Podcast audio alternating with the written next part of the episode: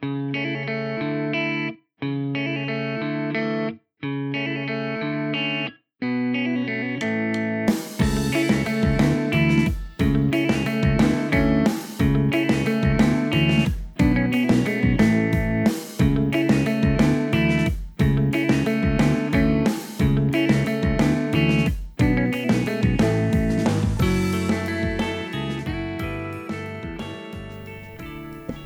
にちは。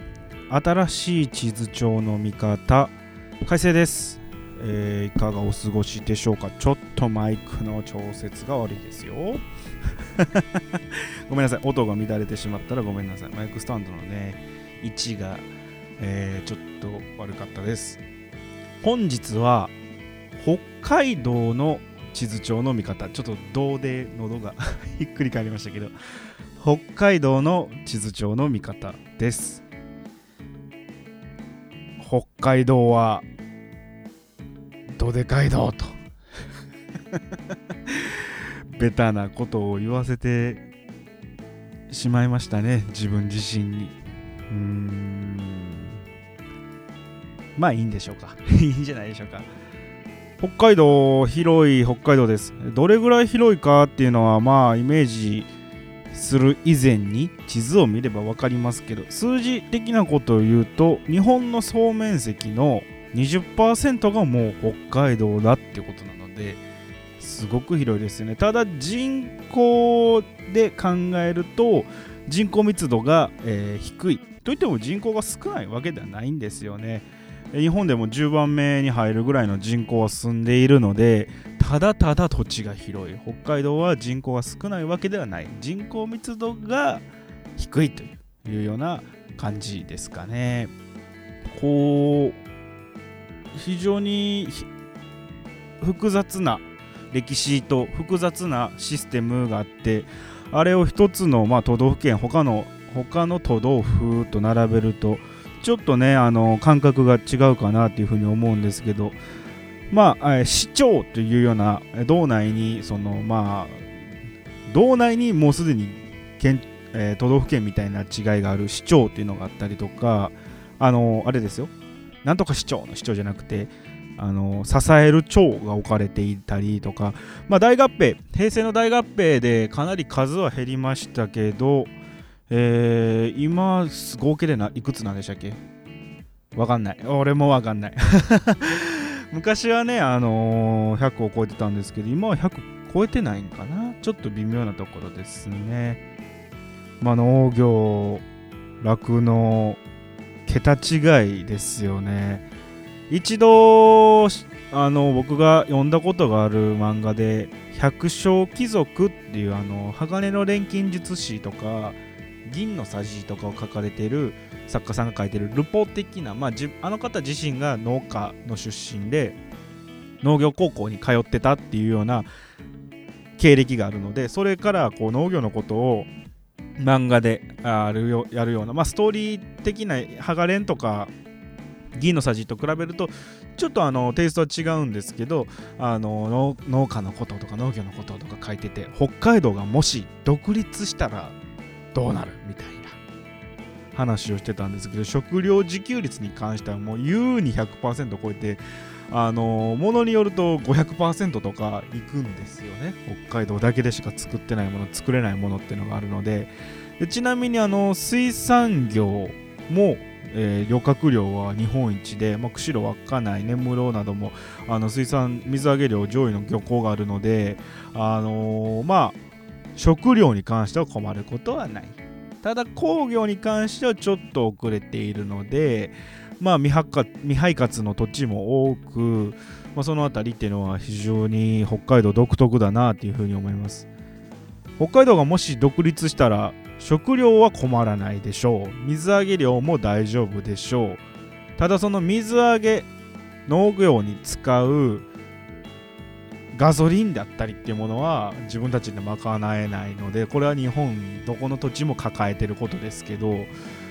エネルギー面ではちょっと弱いのかな？どうなのかな？でもし北海道が独立したとしても本州から観光客は行きますよね。そこでねインバウンドが日本から北海道へのインバウンドが生まれたらってこれもう妄想で喋っているので意味のわからない日本語になっていますけど、まあ、観光客含めてその辺りからの、えー、影響もあるので北海道独立って可能ですよね。絶対なんかあるけどね。エネルギー面がやっぱでかいんかな。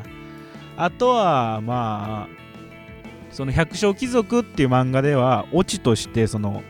日本が誇るアニメ漫画そういったものが北海道に入ってこなくなるのでそこはご勘弁ってことで北海道は日本の一部として頑張っていきますみたいなオチがつけられていました。百姓貴族これはね、えっと、たった一つのエピソードなので他にも面白いことあります。北海道のことが結構分かりやすくそしてなんか教科書的じゃなくて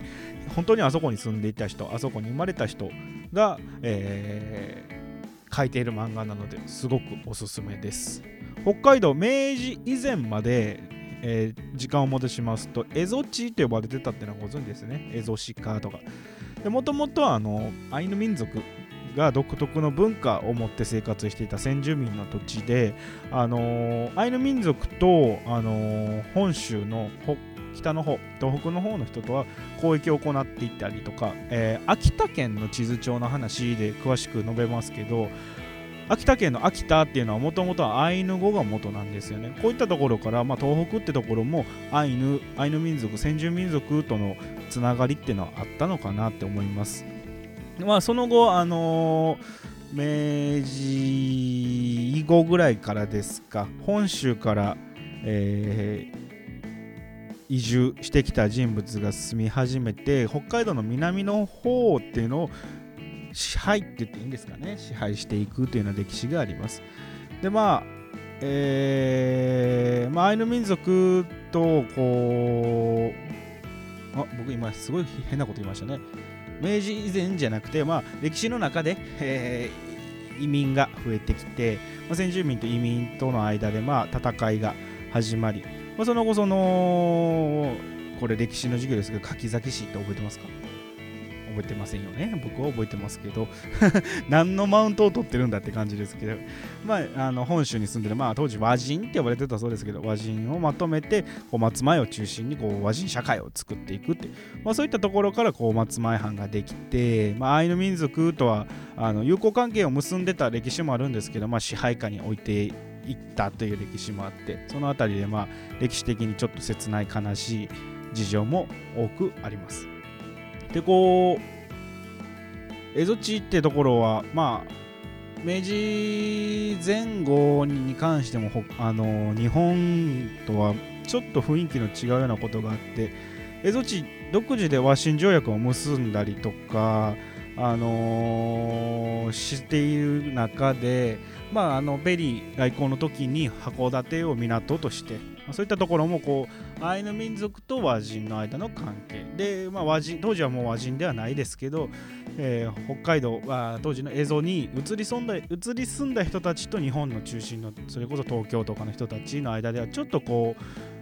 認識のずれというか齟齬があったりして、まあ、何かこう揉めたりとか、えー、あったりとか、まあ、そういったところがあの北海道出身の方って非常にこう自分が道民であるってことに関してプライドもありますし誇りがありますよね。そういったところもちょっと北海道独特かなというふうに思います。えーと北海道っていう名前になったのは1869年のことだと言われています、まあ、明治政府が新たにこう開拓をするということで蝦夷地から北海道と解消したそうです。でこれ銅って唯一なんですよね。でこれの由来があの明治政府の方からはっきりと出されていて東海道とか山陽道とかって言うじゃないですか。あれに習ったということらしいです。